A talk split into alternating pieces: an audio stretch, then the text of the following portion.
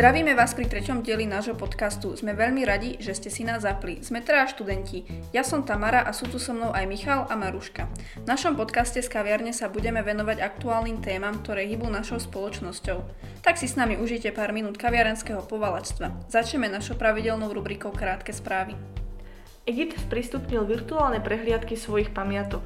Ľudia tak môžu navštíviť hrobky faraónov, katakomby aj stredoveké pohrebiska. Informuje o tom portál interes.sk. Ministerstvo pôdohospodárstva a rozvoja vidieka podpísalo memorandum s Úniou hydinárov, že v roku 2030 prerobia všetky klietkové chovy na postielkové alebo na voľný výbeh. Túto informáciu zdieľala organizácia Humanný pokrok. Prezidentka Zuzana Čaputová je najdôveryhodnejšou političkou na Slovensku. Verí jej 83% opýtaných. Nasledujú Igor Matovič a Boris Kolár. Najmenej dôveryhodný je Marian Kotleba. Prieskum realizovala agentúra AKO formou telefonického dopytovania. Portál interes.sk uvádza, že správa lesov na Islande vyzvala ľudí na objímanie stromov, aby prekonali pocit izolácie. Organizácia OSN pre výživu a polnohospodárstvo zdieľala informáciu, že 70% nových chorôb, ktoré sa objavili u ľudí, pochádza zo zvierat. Súvisí to aj s ľudskou snahou získať viac živočíšnych potravín.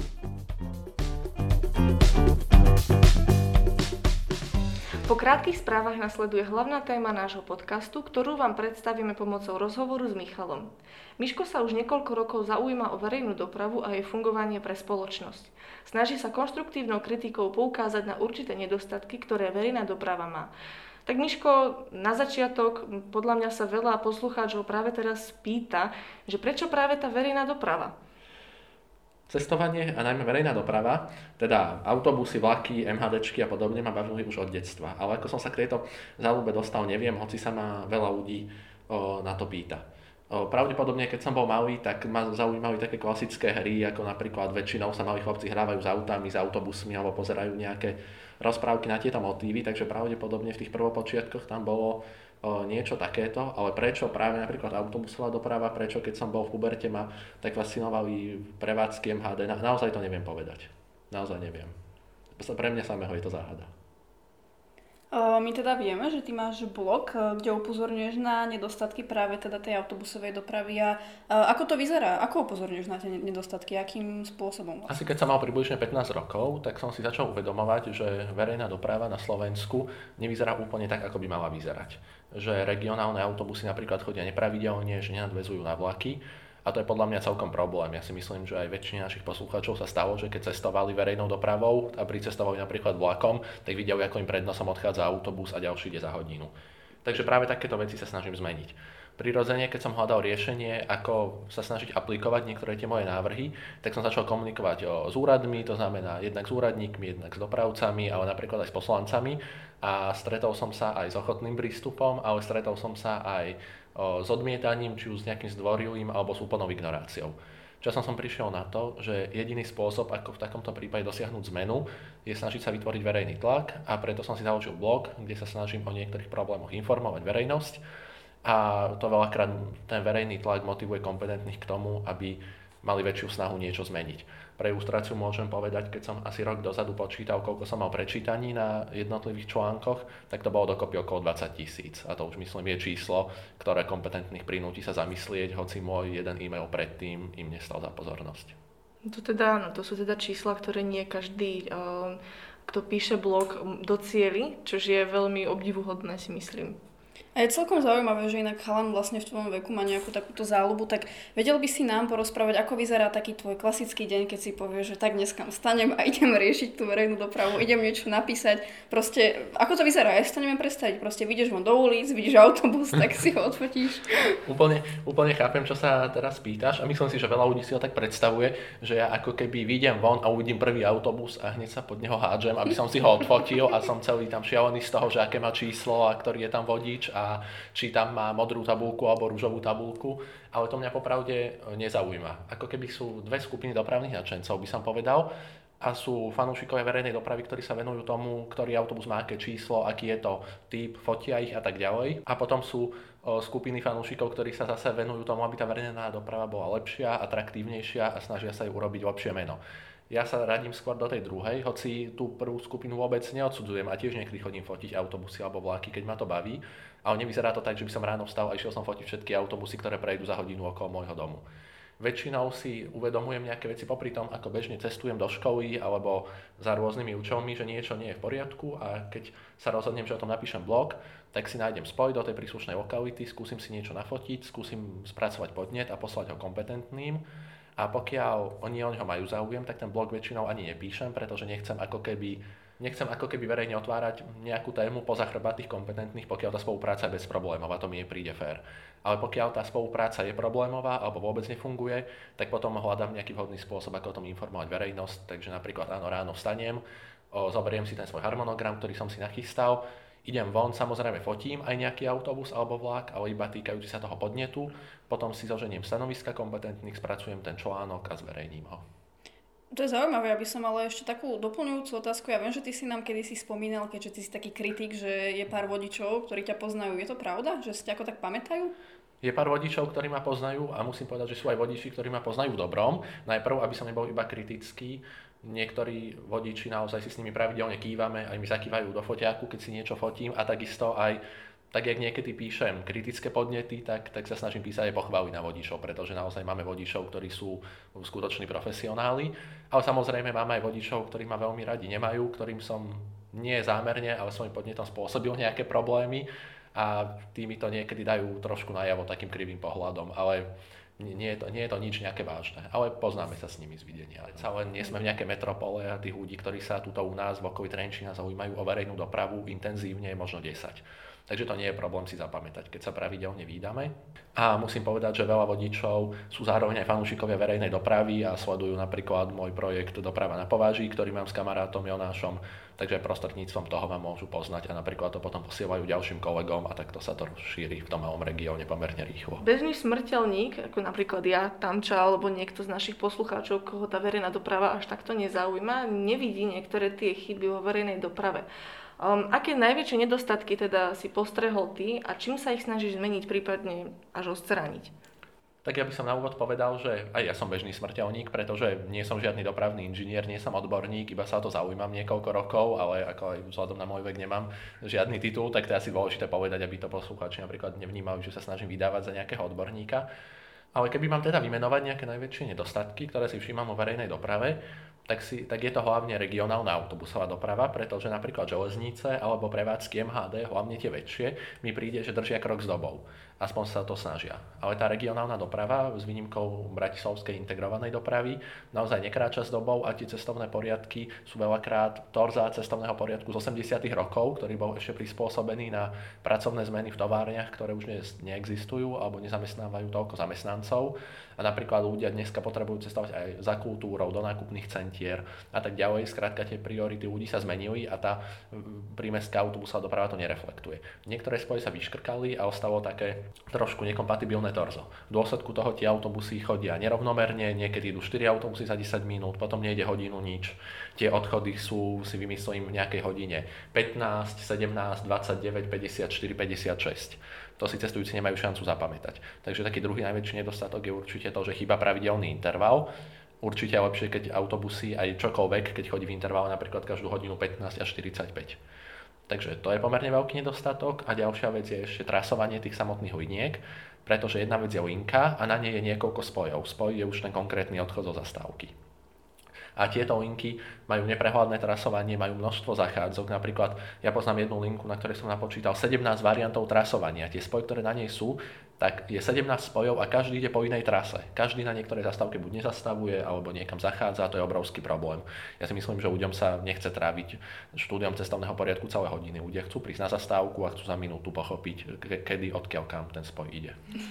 A to je zaujímavé, že vlastne tá verejná doprava má toľko nedostatkov, čo by si za bežný človek nevšimol, ale predpokladám, že keď sa to tak zaujímaš, tak ani nevyužívaš moc cestovanie autom, a keďže si vymenoval toľko nedostatkov, tak aké výhody má práve naopak pre teba teda to cestovanie verejnou autobusovou dopravou? Máš presne pravdu, cestovanie autom nevyužívam z vlastného rozhodnutia, hoci samozrejme auto máme, ale verejná doprava má množstvo výhod, pre mňa je to hlavne čas. Je síce pravda, že cesta verejnou dopravou je dlhšia ako autom, ale keď napríklad idem do školy a povedzme hypoteticky, že by som šoféroval, tak sa musím sústrediť iba na tú cestu. Alebo v ideálnom prípade by som sa sústredil iba na tú cestu. Ale keď idem autobusom alebo vlakom, tak popri tom si môžem písať s kamarátmi, môžem si dodatočne urobiť domácu úlohu, môžem si ešte zopakovať poznámky, takže ten čas môžem využiť ďaleko efektívnejšie. V aute človek ten čas obetuje iba tomu samotnému presunu. Vo verejnej doprave sa človek v jeden moment zároveň presúva a zároveň môže pracovať alebo sa vzdelávať alebo odpočívať. To je podľa mňa úplne najväčší benefit verejnej dopravy. Za ďalšie nemusí človek hľadať parkovacie miesto. To neplatí len vo veľkých mestách ako Praha alebo Bratislava, ale aj v mestách ako Nová Dubnica, kde nahrávame tento podcast, čo je malinké mesto, ale je tu problém zaparkovať častokrát. Veľakrát sa mi stalo, keď som niekedy išiel autom s rodičmi, že sme trikrát obkrúžili námestie, kým sme našli parkovacie miesto.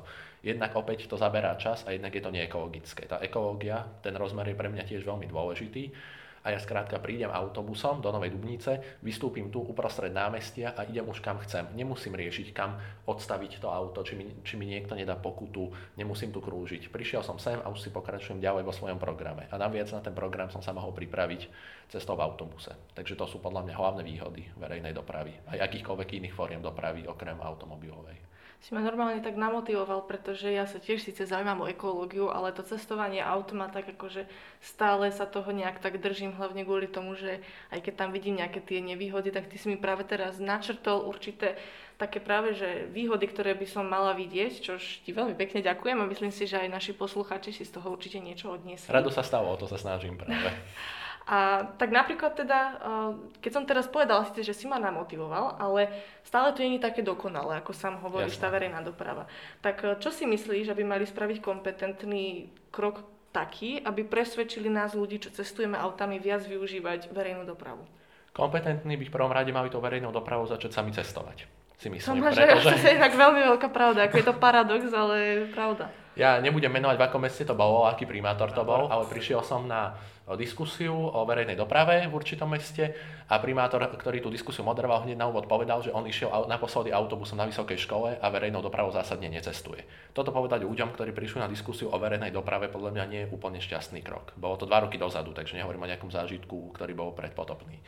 Každopádne, okrem toho, že by mali začať sami testovať a ísť teda príkladom, mali by začať pri svojich rozhodnutiach zohľadňovať verejnú dopravu. Keď schvalujú napríklad rozpočet a dávajú tam určitý obnos peňazí, o, ktorý sa napríklad vyberie z parkovného, ide na výstavbu parkovacích miest, čo je v poriadku, a určitý obnos peňazí by mal ísť aj na vybudovanie nových chodníkov, na vybudovanie autobusových zastávok, na posilnenie spojov, aby tie autobusy chodili častejšie, napríklad na to, aby sa na zastávky dali nové prístrežky, aby sa zrekonštruovali a tak podobne. K takémuto postupu smeruje napríklad e, mesto Trenčín a to sa mi veľmi, veľmi páči, myslím, že oni napríklad v tomto majú celkom pokrokovú e, filozofiu a rovnako by kompetentní mali počúvať e, to, čo cestujúci hovoria, tým nemyslím doslova vyhovieť každému podnetu, ale naslúchať tým cestujúcim, všímať si to, aké prepravné prúdy sú pre nich dôležité, v akých časoch cestujú, pravidelne si to vyhodnocovať a podľa toho zostavovať cestovný poriadok. Ono je to ťažké takto všeobecne povedať, v každom meste alebo v každom regióne je to asi trochu iné. My máme na teba takú možno trošku zakernejšiu otázku. My teda vieme, že sa venuješ projektu, ktorý sa volá Doprava na považí, ak sa nemýlim. Uh-huh. A máme takú konkrétnejšiu otázku. Vezmeme si príklad tú klasickú trasu z Novej Dubnice do Dubnice nad Váhom, uh-huh. kedy o, ráno chodí niekoľko spolu po sebe, naozaj tam je len minútový rozostup väčšinou, Áno, každý tak, tak. chodím do školy a tak vlastne rovnako to vyzerá aj po obede, ale aj tak tam vždy vznikajú zápchy. Ako je možné, že keďže je to tak celkom vyťažené, každá tá linka, tie autobusy sú naozaj väčšinou aj plné, tak aj tak tam vznikajú zápchy, aj tak je tam proste veľa ľudí, ktorí chodia autami. Ide o podobný problém, ako som už aj spomínal, keď ste sa ma pýtali na tie najväčšie problémy verejnej dopravy. Tam tá ponuka spojov je skutočne ohromná. Podľa niektorých zdrojov, ktoré som čítal, tak to bola jedna z najsilnejších prímeských liniek v Československu. V Československu. Každý ten spoj má svoje číslo, na tejto linke boli spoje, ktoré mali číslo 300 alebo 400, pokiaľ viem. Takže to bolo naozaj frekventované, ale aj je, ale to, že je niekde veľa spojov, ešte neznamená, že tá dopravná obsluha je kvalitná, pretože ako presne hovoríš Tamara, tak tie spoje chodia po sebe, čo v dopravnej špičke napríklad o 7 alebo o 14 je v poriadku, že ide veľa spojov v krátkom čase, ale stáva sa to aj o 9. večer napríklad, keď idú povedzme dva autobusy za 10 minút a potom pol hodinu nič. Opäť je to ten pravidelný interval. Opäť tie autobusy chodia v takých časoch, že napríklad za hodinu idú 3 spoje, ale nie idú tie spoje, že by išli 0020 40 a potom zase 0020 40, ale idú 17, 29 a 54. Tu ľudia si to nemajú šancu zapamätať, takže prvý krok by mal byť zabezpečiť pravidelný interval a rozostúpiť tých spojov počas celého dňa. Ďalší krok by mal byť, aby tie spoje mali prehľadnú trasu. Tam je napríklad zachádzka do mestskej časti Kovačín, ale sú tam aj ďalšie rozdiely, že niektoré spoje nezastavujú na niektorých zastávkach a tak podobne. Malo by sa jasne stanoviť, že všetky spoje budú zastavovať na všetkých zastávkach po tej trase. Tie zastávky, ktoré sú úplne nevyťažené, tak treba zrušiť a spoje, ktoré zachádzajú cez Kovačín, treba takisto dať do pravidelného intervalu, aby napríklad chodili e, každú hodinu alebo každé dve hodiny a tieto spoje aj vyznačiť v cestovnom poriadku nejakou poznámkou, čo tam napríklad teraz nie je. To by mohlo výrazne pomôcť, aby tí ľudia začali cestovať verejnou dopravou, ale čo je hlavné, tak je treba zintenzívniť aj marketing a spraviť nejakú cieľenú kampaň na obyvateľov, spraviť nejakú verejnú diskusiu o tom, informovať na sociálnych sieťach alebo napríklad cez mestské rozhlasy a podobne. Lebo veľakrát verejná doprava na Slovensku má, ako som hovoril, aj obrovské množstvo pozitívnych stránok a množstvo dopravných systémov u nás je veľmi dobrých, ale nepropagujú sa keď sa teraz analýzujem, to čo si povedal, tak mi príde, že to je z, ve- z veľkej časti o tej prehľadnosti toho spoja, ano. pretože to, že máme napísané uh, časy, kedy autobusy odchádzajú, hmm. nie je všetko podľa toho, čo hovoríš.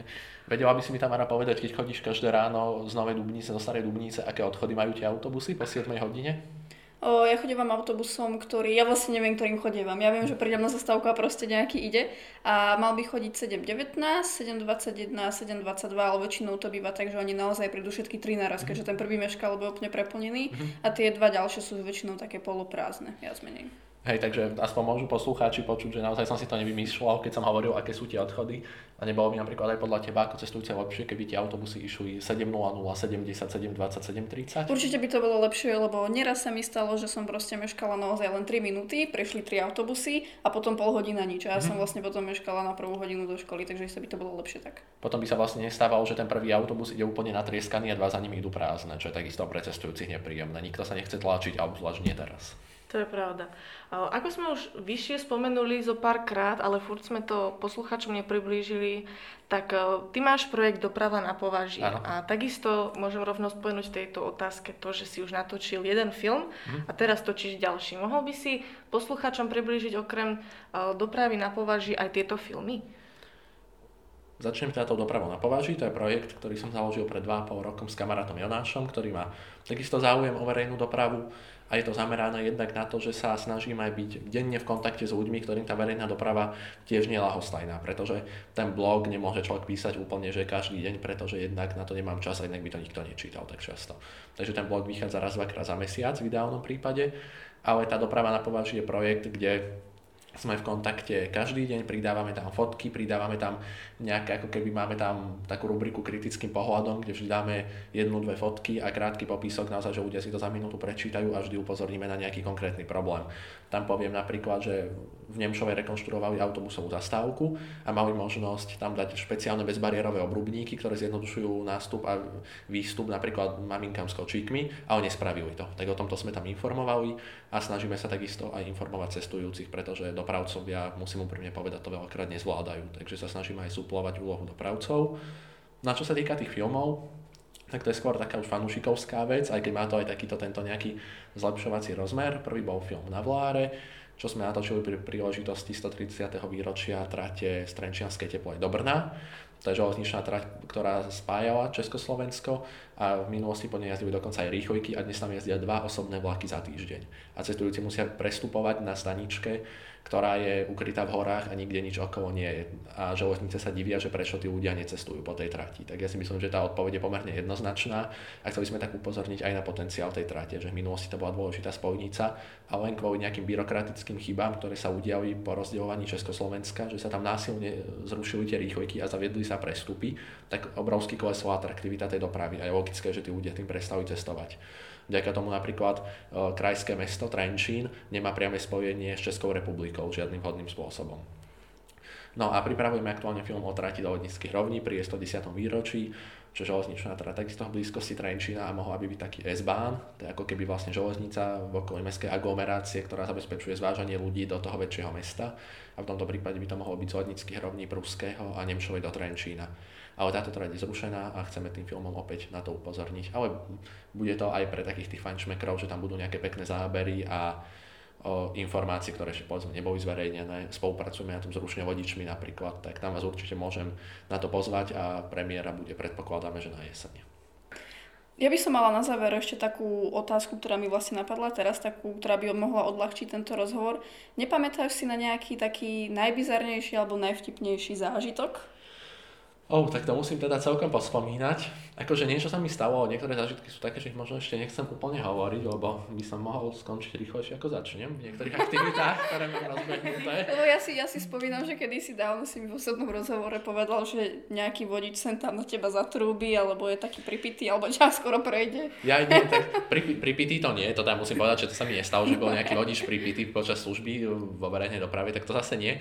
Ale to, že mňa, to, to, že mňa zatrúbil, sa mi stalo, som si fotil autobus napríklad napríklad v Trenčine v priemyselnom parku a vodič tam na mňa začal vytrubovať a dokonca ani nezastal na zastávke, kde čakali ľudia kvôli tomu, aby mi zdrohol, lebo ja neviem, či si myslel, že mu tým chcem, že ho chcem nejakomu ublížiť tým foťákom, ktorým som stal 15 metrov od neho a fotil som si autobus na verejnom priestranstve, nepochopil som to vtedy, ale Áno, takéto zážitky sa tam stávajú, ale musím povedať, že viac je tých pozitívnych zážitkov, kedy tí vodiči sú aj milí, aj sa porozprávajú alebo tak podobne. A raz mi hovoril jeden môj známy, keď som išiel na rokovanie na určitý mestský úrad, takže ten úradník mu hovoril, že mal obavy zo stretnutia so mnou, pretože o, som posielal predtým podnety a že ten úradník sa vlastne trošku obával, že mi nebude vedieť odpovedať. Takže neviem, či na tom pravdy, mám to iba sprostredkovanie, ale vraj som takto akože zo, zo mňa mal na jednom úrade trému. Tak to samozrejme nie je môj cieľ, ale celkom ma to pobavilo. Celkom je to paradox tým, že oni sa v tom nachádzajú každý deň a mali by byť práve oni tými odborníkmi. Práve naopak, ja mám trému, no, keď tam idem. Áno. To je logické, ale že oni majú trému, to by som nečakal. Je to taká veľmi paradoxná situácia. Dobre, ja si myslím, že čas už celkom pokročil, takže my by sme sa ti, Miško, chceli veľmi pekne poďakovať za tento rozhovor a že si rovnako takto priblížil aj poslucháčom túto problematiku, ktorá nemusí byť pre každého úplne známa. A možno teraz budú mať e, posluchači aj trošku iný pohľad na cestovanie autom a tieto záležitosti. Dúfam, že áno, bol by som veľmi rád, pokiaľ ich to zaujalo, tak pokojne môžu dať follow na sociálnych sieťach. Doprave na pováži, my za to budeme radi, ak si môžem spraviť také promo a ďakujem teda aj vám, že som tu mohol o tom rozprávať a ďakujem aj poslucháčom, ak to vydržali a dopočúvali sa až sem. Ak by vás zaujímalo teda viac z Myškového zaznamenávania alebo jeho reporterskej činnosti, tak si určite nájdete na Instagrame jeho profil michal.mazánik alebo Doprava na považi. Tak a milí poslucháči, to by bolo z dnešnej epizódy asi všetko. Dúfame, že sa vám páčila. Ak áno, nezabudnite kliknúť na tlačítko sledovať vo vašej aplikácii a už o týždeň sa môžete tešiť na ďalší diel. Sledujte nás na našom Instagrame z kaviarne, aby vám neušlo nič zo zákulisia. Na spätnú väzbu sa tešíme na e-maily z kaviarne zavinač gmail.com. Do počutia. Majte sa pekne a ďakujeme. Ďakujem ešte raz za pozvanie a teším sa zase o týždeň.